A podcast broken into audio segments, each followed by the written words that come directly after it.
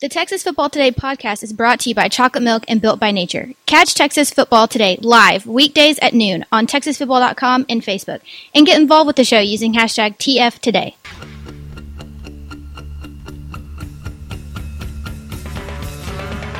Hey, how to sing blue vein.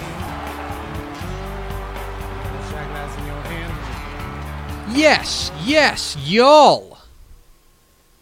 From the Dave Campbell's Texas Football Mothership here in beautiful Lewisville, Texas, it is Texas Football Today, a show on the internet. My name is Greg Tepper. I am the managing editor of Dave Campbell's Texas Football, a magazine, TexasFootball.com, a corresponding website. Thank you for spending part of your day with us. Whether you're watching us live at TexasFootball.com or on Facebook, or you're listening to us in the podcast, which you can subscribe to the podcast vendor of your choice. Either way, thank you for doing your part to support your local mediocre internet show. At the helm today, oh captain, my captain, is Ashley Pickle. Hello, Ashley. Hello. How are you? Doing well. So far, the computer has not exploded. Yes, we're on a good track so far. We'll see if we can keep it going. Let's. You know what? This is a streak. This is a streak of two consecutive minutes of the computer not exploding. Well, it's better than the oth- other way around. yeah, that is definitely true. Yeah, that is. It's like it's like my streak of uh, flights without a crash. You know what I mean? I saw that on your Twitter bio. You were just waiting for that to, to happen. Have I explained? Okay, I'll explain this. Let's introduce. We'll bring in Shehan Jeyarajah, our college football insider, who's who's here in studio with us. Hi, Shehan. Hi. Um, have uh, have I don't know if I've ever explained it. I'm sure I have because at this point we're 813 episodes into a dumb internet show, so I'm sure I've talked about everything in my life. But that whole thing, the consecutive flights without a crash, is an insurance policy. That insurance policy is that if I die in a plane crash, I am internet famous forever. you better believe that CNN is finding those tweets of me because every time I go on a plane, I'm like, is this the one? Because you better believe that if I go down in flames, I'm immortal. It's a it's a headline waiting to happen. Local sportscaster calls his own death. Exactly I, right. I think that you are vastly overestimating how much people care about us. Hey, no, he's a he's a Dallas social media influencer. That's one of the first things that I learned when I oh. got here. That was what was said. Ashley. Ashley, we're gonna get along just fine, young lady. Today is Tuesday, September 10th, 2019. 79 days until Thanksgiving. Episode 813, 813. This is the Pedro Payano episode, and I'll tell you why. Because for the first time in 800 more history today, for the first time in 813 episodes, nobody has an 813 in their in their Ranger stats. So if you list the people who have ever played for the Rangers in alphabetical order, number 813 is Pedro Payano. I, I feel like you're going to start running into issues with these stats A- as you Oh. start. I mean, I mean, there's just not a whole lot once you get to 900 thousands. Like, I mean, Yeah. you're kind of hitting OPS, and then it's like, Yeah, well, at this point, you got to get lucky on OPS, too, Right. you know, like 'cause you got to have the, the right one. But anyway, um, that maybe that's our default now. Is that also, is, is it really only 79 days until Thanksgiving? seventy nine days? Oh my God. Aren't you excited? I, there's a lot happening. Um, I, uh, I this is hundred percent true. Earlier l- this weekend, we bought my uh, my son his Thanksgiving outfit. Got a very special Thanksgiving outfit. Yeah, Ashley, these are the bits that you'll get used to. What does a Thanksgiving outfit look like? Right? For little Hank. It just says my first Thanksgiving on it. All right. Yeah, it's orange and. Does he get to wear the uh, turkey hat that's in studio over here? Oh, let's not ruin it for her. Oh God. Um, God. all right, on today's show, guys, we got Shehan in, in studio. We're going to talk a little bit of college football. We're going to get to our Dairy Max Assistant Coach of the Week nominees and our teams of the week. And then back half of the show, the GOAT will join us. Uh, Craig Way, the Texas High School Football Hall of Famer. Uh, we're moving his. We used to do Wednesdays with Way. Now we have to do Tuesdays with Craig. uh, so we'll get into that coming up at the back half of the program. But for now, we do have Shehan Jeyarajah, our college football insider, in studio. Follow him on Twitter at Shehan Jeyarajah, spelled exactly like it sounds. Um, hey, bud. hey. Uh, you can spell your name pretty quickly, right? Yeah. S H E H A N J E Y A R A J A H. There you go. It's not that I cannot spell it that quickly yet. Could you I will get there. Could you spell your name that quickly? Uh, yes. See, there you Pickle, go. pickle's an easy name to spell though. That is just true. like on a jar. You it's are hard right. to mess up. Just like on a jar. See, mine is always pepper with a T. Anyway, we all have those things. Um, okay, so it's uh, Shehan Jeyarajah in studio.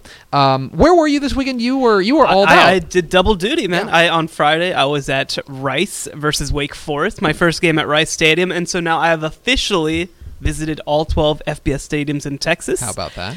Uh, and then on Saturday I was at Texas versus LSU. Let's talk about Texas versus LSU. That's obviously a game that caught a lot of headlines. You don't want to. You don't want to talk Rice, Wake Forest. We can't. What do you think of Rice? Uh, I think they look great. I, they honestly, there was a play where the, one of their defensive backs just got stunned because they have Wake has a six five receiver, Mhm. and then they missed a tackle and went and went 96 yards. And other than that, it's a pretty even ball game. Well, uh, correct me if I'm wrong, because I this um, uh, I was working on Friday night, so I Yeah, couldn't watch the yeah. game, um, and I haven't run it back yet. But when they brought, but Tom Stewart looked Tom Stewart. really good for them. Yeah, yeah, I, I definitely liked what I saw from him. I mean, he's still clearly taking a second to make some of these decisions. It's a very complicated offense, but uh, you know, defensively they looked really good. They've got some playmakers, and I mean, even even when Stewart came in, and I mean, Green has showed some signs, but when Stewart came in, it was kind of obvious that he knew what he could get away with. He kind of knew how to play the position really well at this level, and uh, you kind of got to see some of these wide receiver options that we haven't seen before Mhm. actually kind of get to catch some passes. So. Um, yeah, I'm, I'm bullish on Rice. Yeah. I'm bullish on Rice. I think they're gonna I think they're gonna be improved. I think they're gonna be better this year. Yeah. In in all seriousness, I'm very high on Rice. Yeah. But uh, but But you have a great piece up on TexasFootball.com right now where you talked with folks, and, and, and basically the attitude it seems like around the program is, um, that's fine. We're not here for moral victories. We're Yeah. not here. We're, we're, we want to get actual wins. yeah, Mike Bloomgren said to me, he said, "I almost am tired of hearing about how much better we are than last year. Like Yeah. they don't care. They you know and and against Army obviously in the opening game of the season they looked really good and had a chance to win that game. Mm-hmm. Against Wake Forest, the score was a lot further apart than it's than the game actually was. I mean, they're not going to beat Texas. They're not going to beat Baylor, but they're going to beat somebody. Yeah. And and it's gonna it's gonna be big for that program. Yeah. Well, you just don't beat the troops. Um, okay, let's get to our uh, our, our um, to, to to game with Texas.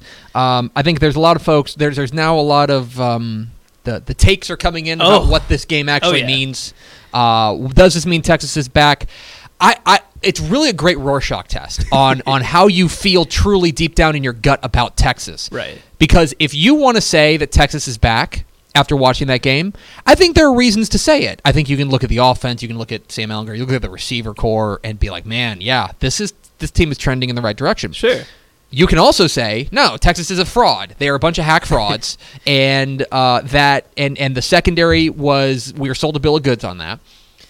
I think it's somewhere in the middle. Yeah. Uh, I think that I, I don't know if my opinion necessarily changed on Texas this week. No, no. I mean, I don't think that I expected to see from LSU what we saw. Like, if anything, Yeah. the takeaways from this game are that LSU really might have started to figure this thing out. Mm-hmm. Um, and that's n- no value proposition on Texas. That's just LSU looks like they actually have made some adjustments on offense. We've heard forever, like, oh, you know, Steve Ensminger's going to come in and bring a new offense. And turns out, uh, finally, hiring Joe Brady away from, I believe, the New Orleans Saints, uh, who was a quality control coach, he's come in, he's revitalized his passing game. And they've always had good receivers at LSU. They're finally throwing to them. But on the Texas side, I mean, I, I think that the biggest takeaway from this game is just that Jalen Green is young and that Kobe Boyce is young and that their corners are going to take some time to come along. And that's not necessarily something we didn't expect. They were really highly touted guys coming out of high school, but at the same time, cornerback, maybe more than any other position other than maybe quarterback, uh, is a position that experience matters. Yeah. And when you don't have that experience, when you replace Kris Boyd and well, it was Davante Davis and Mhm. PJ Locke, when you replace all of those guys with freshmen and sophomores, it's just going to be harder. And Todd Orlando's defense is built around being able to play man coverage. And, you know, maybe at some point you adjust, but also it's not like Texas defensive backs were in bad positions. They were just getting beat. Yeah. And Ja'Marr Chase is really good. Justin Jefferson is really good. And Joe Burrow apparently is the best quarterback in college football. But the issue, the issue for me going forward with the secondary is that yes, Joe Burrow is good, and yes, the LSU passing attack looks pretty darn good. Uh, but uh, Oklahoma still exists. Oh, yeah. Baylor still exists For sure. Um, you know, who else? Oklahoma State is to- suddenly looking Yep. very, very Yeah, yeah, capable yeah. offensively. Tech. I mean, uh, there are these games in the schedule that suddenly, if the secondary is not the strength that we thought it could be, uh, it gets a little bit dicey for Texas. Right. Well, and, and I mean, I think that for me, looking at this year, I, I mean, I know it's not necessarily a, a super popular take, but this was always a transitional year for me. You know, this Mm. was always a Texas can be top two in the conference. You know, they can get there, they can get back there, but this is a growth year. I mean, that defense, you look across that depth chart, it's freshman, sophomore, all over the place, with a couple of exceptions. I mean, you have Brandon Jones, but like, that's kind of the exception. And you look at sort of the state of this program right now. I mean, Sam Elliott will be back next year. You know, you do lose some pieces, but this was always a growth year for me. And it's game two of the season. You know, there Texas still has a chance to win the Big 12. Texas still has a chance to make the Big 12 title game. Texas still has a chance to be a really, really good team. And losing to the number six team in the country, who now I believe is number four. Yeah.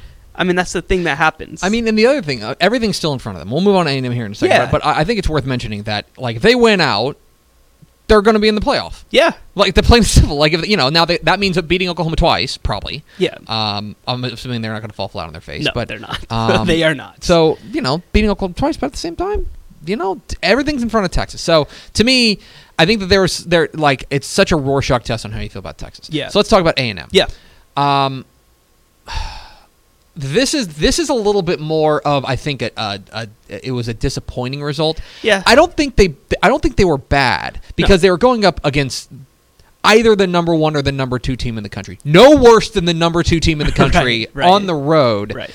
Um, but Kellen Mond was a pretty significant disappointment to me. Yeah. So I mean, I think that the big takeaway from this game is just that the offense isn't where we wanted it to be. Mm-hmm. Because defensively, I was actually pretty happy with how they performed. I thought that they did a great job of taking Travis Etienne out of the game. That's Um, that's a super underrated thing for all the yeah. for all the talk we have about Trevor Lawrence. They made them one dimensional. yeah, yeah, and and honestly, I mean. Maybe this is a take. I mean, Travis Etienne's the best player on that offense. Like, I, I think that he's the best player on their football team right now, and they managed to make him a small factor. You know, and and Trevor Lawrence played well, but he didn't play outstanding, and a big part of that is on the back of Texas A&M's defense. You know, they did a good, did a good job of getting to him and causing some issues.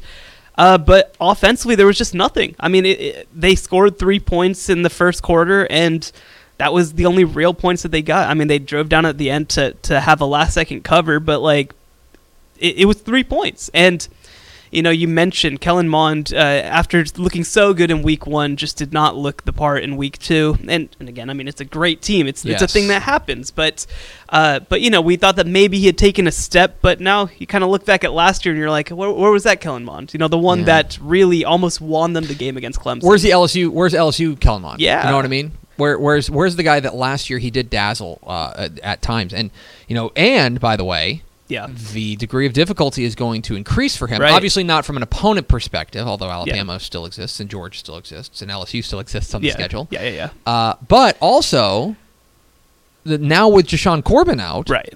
you feel like, and I know that they are, are very high on Isaiah Spiller, Sure. But he is a freshman. Yeah. And in the end, it's the more is going to be. It's reasonable to say that more is going to be asked of Kellen Mond going forward. Oh yeah, and and he's up for the challenge. You know, we've Mm-hmm. seen it before, uh, and and we saw it last season. We saw how much he grew, but this is where you know Kellen Mond can't have on and off games. That that was sort of his issue last year. Is that he had some of these incredible games. He played awesome against Clemson. He played awesome against LSU, but then. You know, you look across the rest of the schedule, he doesn't play very well against Mississippi State. He doesn't play very well against Auburn, mm-hmm. and they lose those football games. And you know, with the schedule that they have this year, they can't risk having off Kellen Mond games against these teams that they're supposed to beat. Because right now, there's only maybe total on the schedule, only seven games maybe where they're going to be favored because Auburn comes to town in two weeks mm-hmm. and they look pretty dang good. It, it's just Yeah. it just keeps getting harder, and um, you know, We This- knew it was going to be tough. we knew it was going to be tough, but now not necessarily having the run game that you hoped for, and not necessarily seeing as much from the offensive line as we Yeah. maybe hoped to see too. I mean, it's Clemson. It's Yeah. arguably the best team in the country. You know, there's no reason to overreact or write anyone off or anything like that. But I did hope that you know Texas A&M being whatever the number 12 team in the country this week, I did hope that it would look like Clemson at least had a peer. Uh, finally, one more team I want to talk about, and by the way, you'll talk. Uh, for those who don't know, re- subscribe to Republic of Football, the uh, our college football podcast hosted by Shehan Jeyarajah uh, for all things college football. This is just a, a little taste, a little little, little appetizer. Um, Weird, but all right. yeah, it's true. Um, SMU, Yeah. uh, probably the team that we are coming away this week most impressed by. Yeah. Um, my goodness, that was Yeah. unexpected Yeah. and really impressive, like all the way around. That was that Every was part of it. really nice. Well, this SMU team last year, if they they play Arkansas State and if they play North Texas, they're probably coming away 0 2 in these games. Oh, and, yeah. And We saw North Texas last year, and Right. it was ugly. Right. And now some of this is also issues on defense for North Texas, but offensively, it was all there. It was mm-hmm. all back. And uh, SMU just did a great job of getting to Mason Fine, making things impossible for him. He only had 152 passing yards after posting 444 last year. So they did a good job of getting to him. And then offensively, I mean, it's just so obvious how much better this offense runs with Shane Buechele at the helm. Um, and it really opens up the game in a lot of ways for Xavier Jones, who struggled with injuries last year, and, and, and even Ke'Mon Freeman having some opportunities too. the game is just so much more open now for Yeah. SMU, and a big part of that is finally getting some linemen in place that they feel more comfortable with. Part of that is obviously Rhett Lashley getting more comfortable with his personnel. Part of it's having, I mean, how many duos of wide receivers are better in the state of Texas than Reggie Roberson and James Proche? Yeah. I mean, they, they have so much talent, and finally it's starting to execute. And defensively, I, I think is really the place where we have to be most impressed. And Kevin Kane had a great first year uh, as defensive coordinator at SMU last year. I mean, their defense was better than their offense in a lot of ways, but this is a dominant defense. This is what you expected to see. This is what you hoped to see if you were an SMU fan. This is what Sonny Dykes wanted to see when he hired Kevin Kane as his defensive coordinator from Northern Illinois it, it was just such an impressive effort all the way around. And all of a sudden, you start looking at that schedule, and it looks Yeah. pretty okay. I mean, especially in an American Athletic Conference, it doesn't look like a fa- it has a favorite right now. It, it, it looks well, it may have a favorite, but not an overwhelming one. It doesn't look Well- like a world beater conference. I, I think that UCF is Mhm. always going to be tough. They don't play them this year in the regular season. Uh, at Memphis, that's going to maybe be their toughest AAC game, and that's probably a loss, Yeah. right? I mean, whatever. Yeah. Uh, and then you go on the road against Houston. That's going to be a tough game. Tough, we think. Yeah. But but you know, Houston hasn't necessarily showed what we hoped as yet. And after that, I mean, and, and you play at TCU, but that's not a conference game. After that, it's at South Florida. I think Mhm. that's very winnable. Versus Tulsa, versus Temple, very winnable. Versus ECU at Navy, versus Tulane. I mean, SMU could easily win all those games. Yeah. And uh, and they get Tech State this week. They should beat. So we're not that far off from talking about them as an eight nine. Dare I say ten win team?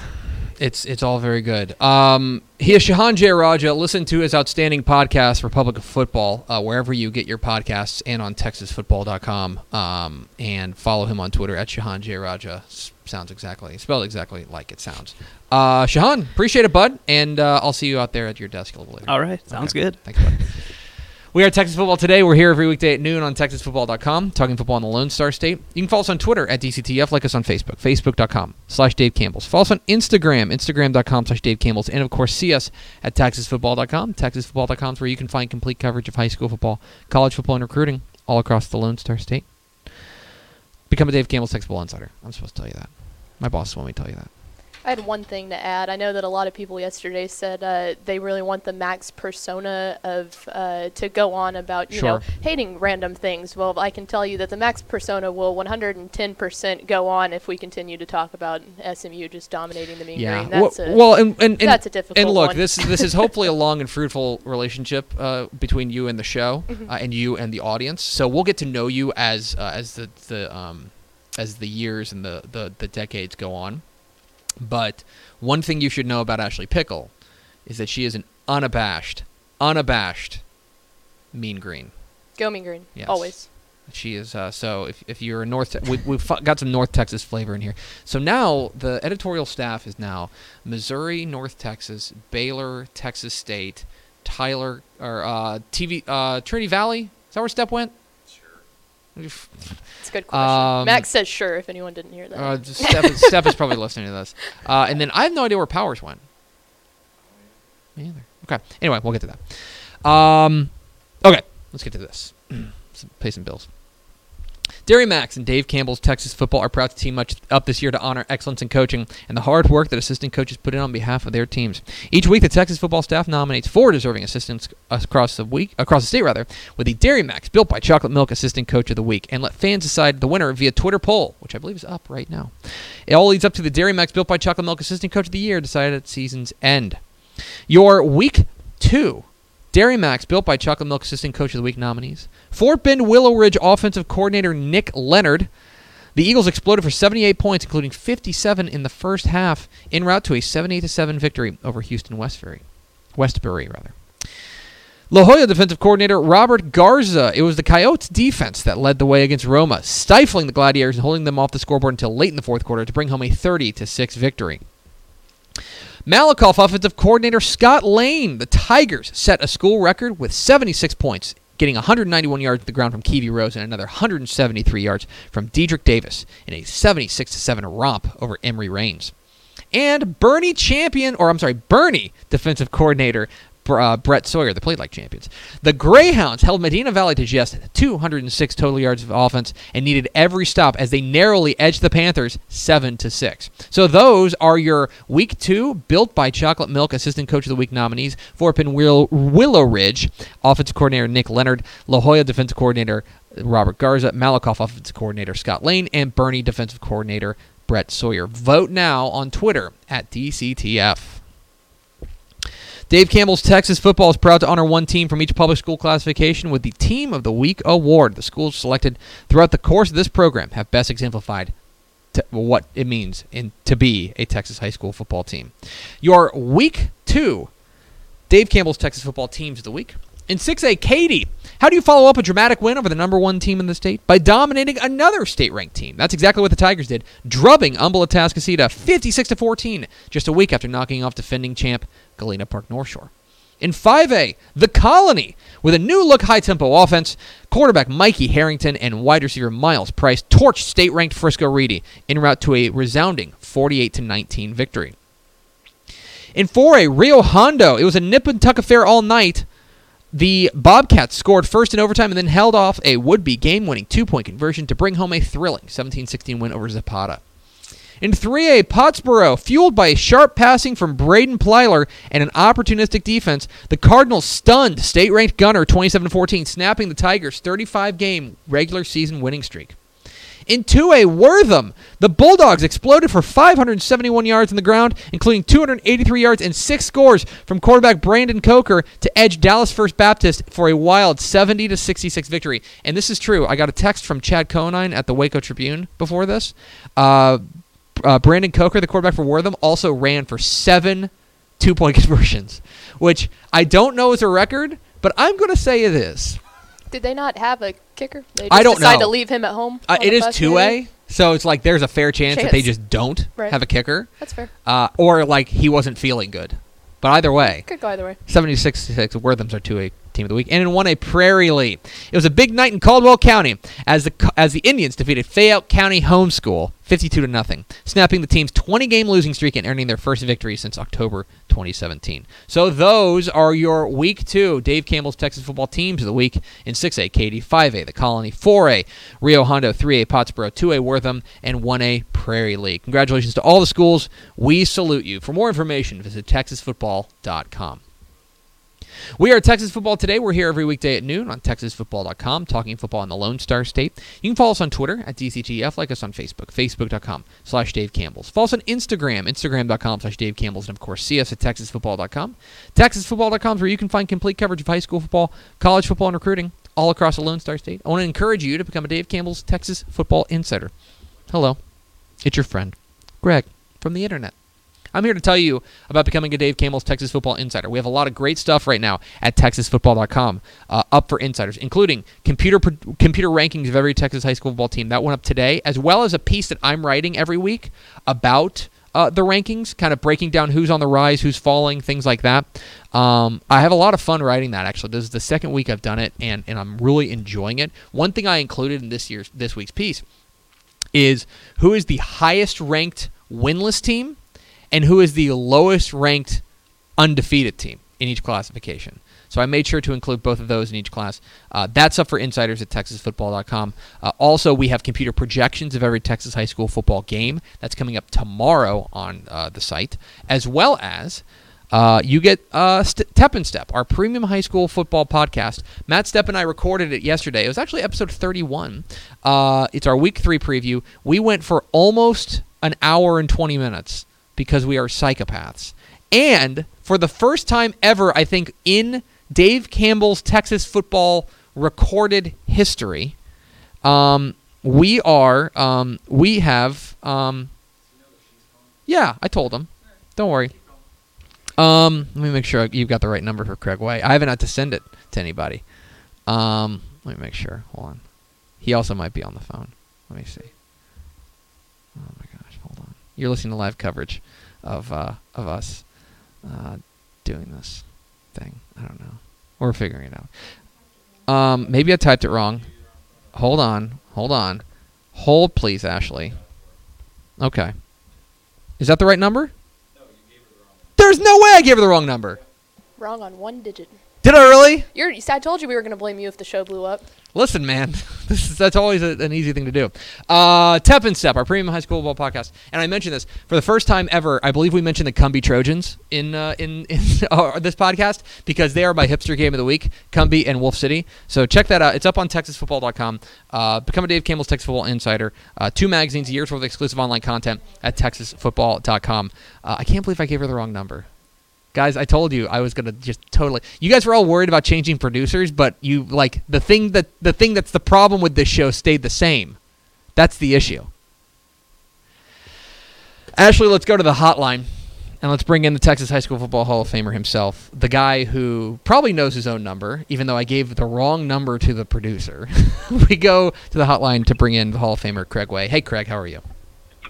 Hey, that stuff happens, right? I have that problem all the time. You're yeah, All you're good. you're a radio guy. You're you're a radio professional. I'm sure that's happened uh, to you a, a number of times. Um, many times.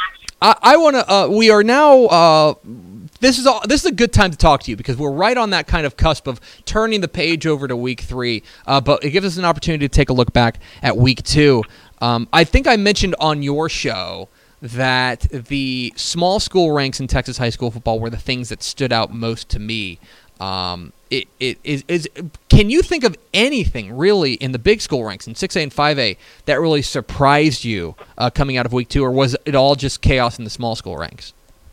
I, I'm with you, uh, Tep. I thought I thought it was mainly, and and you and I talked about this.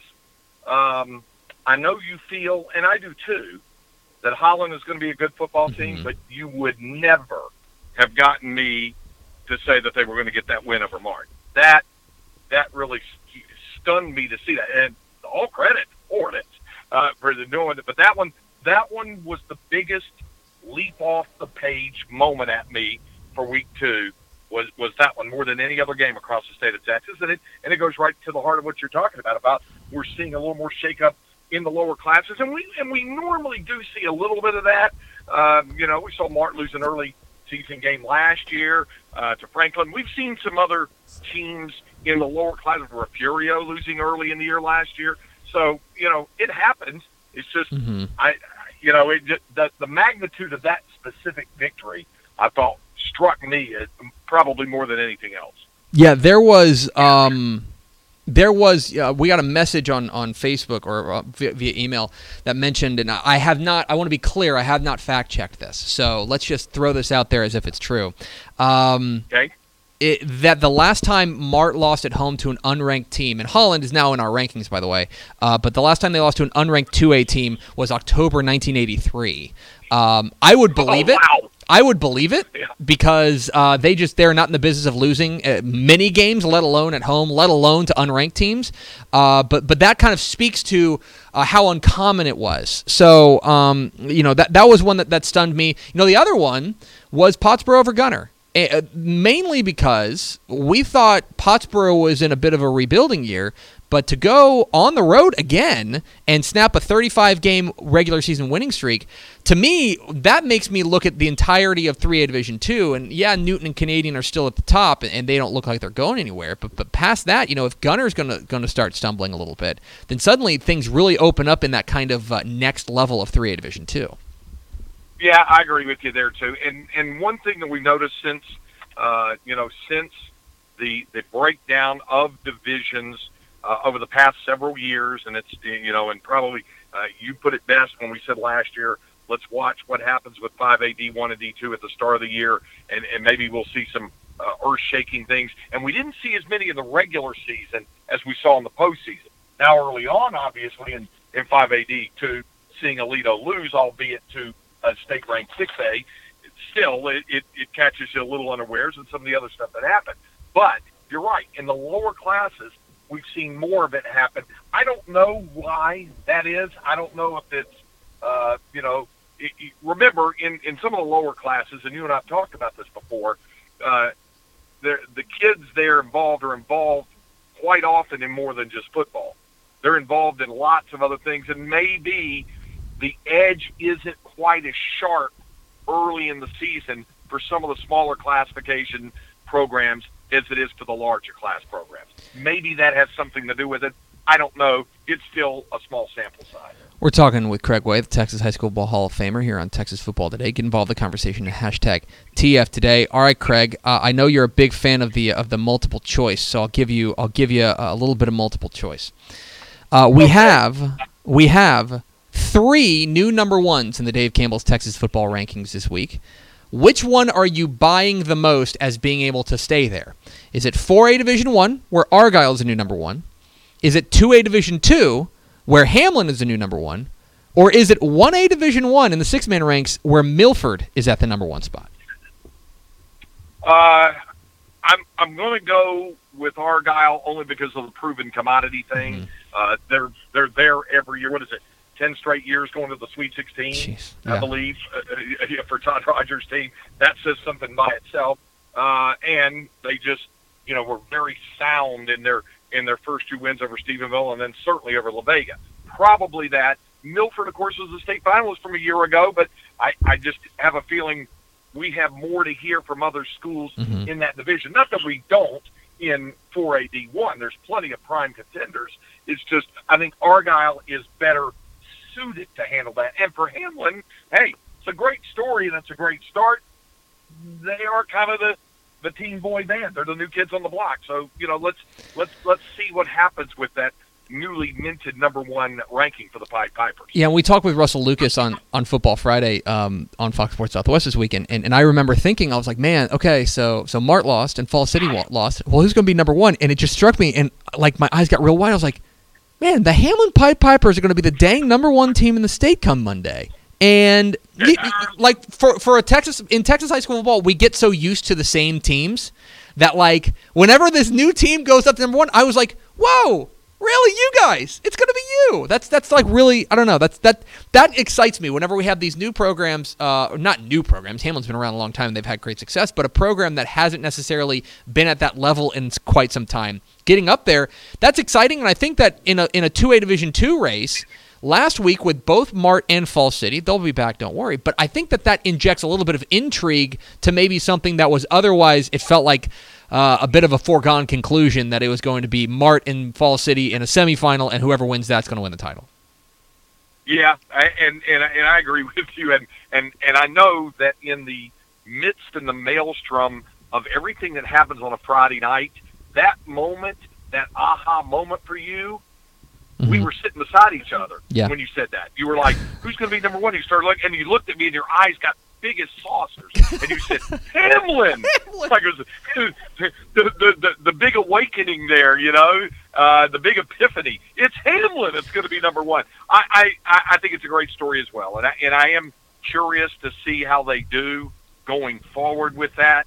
Uh, but it is going to be. Uh, it's it's going to be interesting because the competition is going to be tough. But I but I do think they're that they're they're a solid solid choice to be won, and they are a solid contender as the season goes forward. We'll see. You know, and and, and as we've always said, with uh, small school kids, we'll see how they hold up health wise too. Mm-hmm. Uh, apologies to the Grandview Zebras who have to relinquish their crown as the best mascot in the number one spot in our rankings. Um, the Pied Pipers have come and come and taken it. Um, all right, so moving forward to week three, and in week three, I would say that the schedule is probably not as deep with really headline grabbing games. Um, but I'm going to give you, I want to talk to you about two particular games. First and foremost, let's talk about a game in the DFW Metroplex that I think is going to give us a good shape of what 5A Division 1 looks like, and that is Highland Park and Frisco Lone Star. Um, Matt Stepp had an incredible stat yesterday that Highland Park has not lost a home game to a Texas team since 1998. Um, but Frisco Lone Star looks the part right now, and and my thoughts on this game, and I'm interested certainly in yours. My thoughts are we will find out if it is Highland Park in the field or if it is just a knockdown, drag out fight uh, to the finish. Because I feel like if Highland Park comes out and wins this game, and especially if they win this game comfortably, we can maybe I don't want to say close the book on 5A Division One, but we can at least say, okay, we have a favorite, and until they say otherwise, it's theirs to it's theirs to lose. Yeah, uh, if, if you have a coin, Mhm. flip it between that game and Newton West Orange Stark Yeah. as to what is the best matchup of the week in the state of Texas. I, and and I don't know which one you could pick, and I might be inclined to go with the 5A route as well. I, I think you're right uh, with regard to do we find out if it's uh, HP and the rest of the field. I don't know that it's necessarily to that, unless, like you say, if it's lopsided, Mhm. because Ryan is still sitting there, although they have yet to prove they can get past the big blue and gold hump when it gets uh, there in the postseason. But uh, and then Shadow Creek looked. I asked you the other day, and I gave you the multiple choice on which team looked the scariest out of Mhm. five AD one, and one of them was Shadow Creek, and you went with the Sharks. Mhm. And I'm not I- inclined to disagree with you at all the way they're playing right now. So, but again, that would be a rematch in a state championship, which would be fun. So I don't know if it's HP and the quote unquote the rest of the field, depending on how what they do, because we wouldn't see them in a in a matchup with Shadow Creek until a uh, it would be a rematch of a state final. But a statement win for Highland Park. In other words, if they go ahead and put their their stamp of dominance on uh, Lone Star, then at least it might be Highland Park in the field on the top half of the bracket. Finally, um, a game that I think may be flying under some radars right now. I think because they're both one and one, and they both, um, let's be honest, didn't look great in week one. Um, but Cedar Park uh, has to get on a bus for three hours and fifteen minutes and drive to Bob or drive to San Angelo Stadium out there in beautiful in the beautiful Concho Valley and take on San Angelo Central. Uh, I'm really intrigued by this game. Uh, I know this is in your neck of the woods down there in Austin um, w- with Cedar Park. Uh, I- feel like this is a this is you know San Angelo Central is is kind of a, a known a known brand. People know you know b- because they are the big 6A program out there in that part of the world. Um, they kind of suck up a lot of the oxygen out there. Cedar Park, I feel like if they go out there and they beat San Angelo Central, we're going to forget about that Vandegrift loss pretty quickly because that would be that. Would, I mean, just everything as far as playing a six A, going on the road, probably their longest road trip since they played Ennis in the title game in 2014. I feel like that would be a really signature win for Carl Absek and company to do that on the road against a against what we still think, even with a bad Week One loss, is a pretty good San Angelo Central team. Yeah, I, I agree with you. And remember, last year Cedar Park started the season also uh, 0 and 2.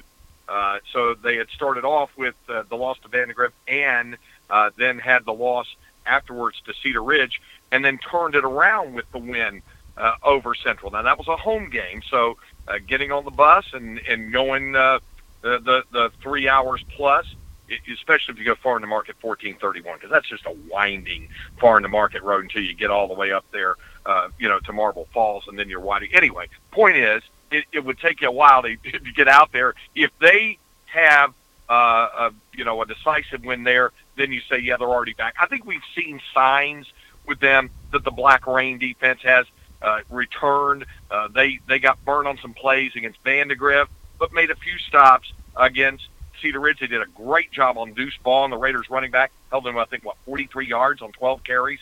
Did an excellent job on him. So they're still looking to get the offense completely on track. But Ryder Hernandez is more and more comfortable uh, there with the offense. In a, in a side note that's interesting here, Tep, in um, in in 13-6A, they begin district play this week. Vandegrift plays Cedar Ridge to open district play. Mhm. So uh, we'll get a we'll get a little bit of a look there. But I, I think you're right. It's it's a test more to see what happens uh, with Cedar Park and how they do going out west. He is Craig Way. He's the Texas High School Football Hall of Famer. You can listen to him on the horn in Austin, of course, calling uh, all of the uh, Texas Longhorns action. And then, uh, if you uh, want to watch an actual broadcast professional on Friday nights, tune in to, uh, to an 11 p.m. with uh, Craig Way and Rick Renner on High School Scoreboard Live. I will be tagging along as well. Craig, appreciate your time as always, pal. And I guess I will see you Friday in in the studio. When we both step aside and leave it to the one and only Rick Renner, because after all, it is Rico's world. It is Rico's world, and we are just living in it, pal. I appreciate it, man. you got it. There he goes, Craig Way, the Texas High School Football Hall of Famer. Joins us every Tuesday here on Texas Football Today. Uh, Tuesday at like 12:20 is what we're going to, to call it. Um, if you want to mark your calendar, put in your Palm Pilot. If you put in your Palm Pilot, you won't forget that Craig Way is on the show Tuesdays at 12:20. Uh, so we appreciate his time. Uh, we are going to forego final thoughts here. We're not. Okay, shock of all shocks. Uh, and now we go to Ashley Pickle for America's second favorite segment. Final thoughts. All right, so first up on the board, I promise you we will get back through the first four through the door. You've got to remember Max is like the star running back, and I'm like the scrappy young freshman coming in. So it was week You're day the, one. You're the Isaiah Spiller of this team, like high upside, really high upside, but we're losing a known commodity. So you know? I Yeah. apologize to our all of our Facebook viewers, but we will get back to that here very soon. All right, the um, first one, Jordan Glenn Engels suggests maybe Tuesdays with Craig Way should be Tues Ways. That's not bad. Tuesdays Tuesdays. feels forced, but at the same time. It's time, better than Tuesdays with Craig. at, at the at the same time, this whole show is forced. So yeah, I can, yeah we can let's workshop it. Let's workshop it. There, we'll come up with something. But Corey Hugh. Hogue. Hogue. My bad. Again, Oh, it's the scrappy, the scrappy young freshman. Oh, we'll get we'll get better at this. Oh, Corey disrespecting Hogue. the troops. Uh, we should talk about what's on Tepper's lip. What's on Tepper's lip? I think it's the the kind of stash you got going on there. That would be my guess. guys, this is what's on Tepper's lip is laziness.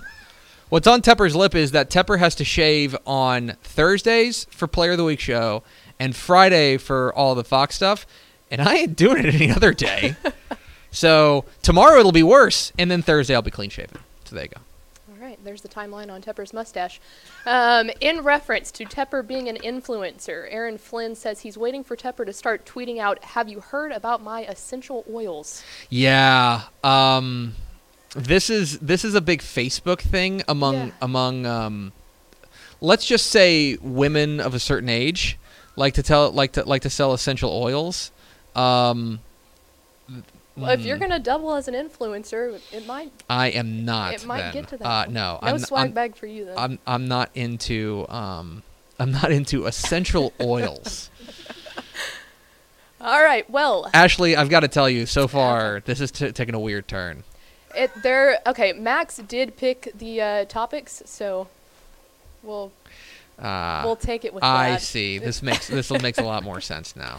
All right, Matt Stepp did clarify on where he got his bachelor's from. My bachelor's is from UT Arlington, but we have no football team. So since I have um, an associate's from Trinity Valley, That's it's it. Valley Up. You TV are correct. TVCC. That's right. He went to TVCC. Um, yes. Uh, go Cardinals. Yes. Thank you. All right, and then the last one is Aaron Flynn again. Can a Friday be a mailbag Friday specifically to ask Max Max questions as a goodbye? One hundred percent. I'm I not even going to be here. Max is going to sit in this chair. He's going to be our guest. On uh, he's already agreed to this. It's part of his severance package. Uh, he's going to sit in this chair. He's going to ride shotgun with me on Mailbag Friday. So be here Friday for the uh, Max farewell show, um, in which we play the uh, the sad montage of all of his greatest hits, which is just basically going to be we're going to play the um, the the Mexican food commercial over and over and over, but we're going to put it to like we're going to put it to like the sad walking away music from the Hulk. That's what it's going to be.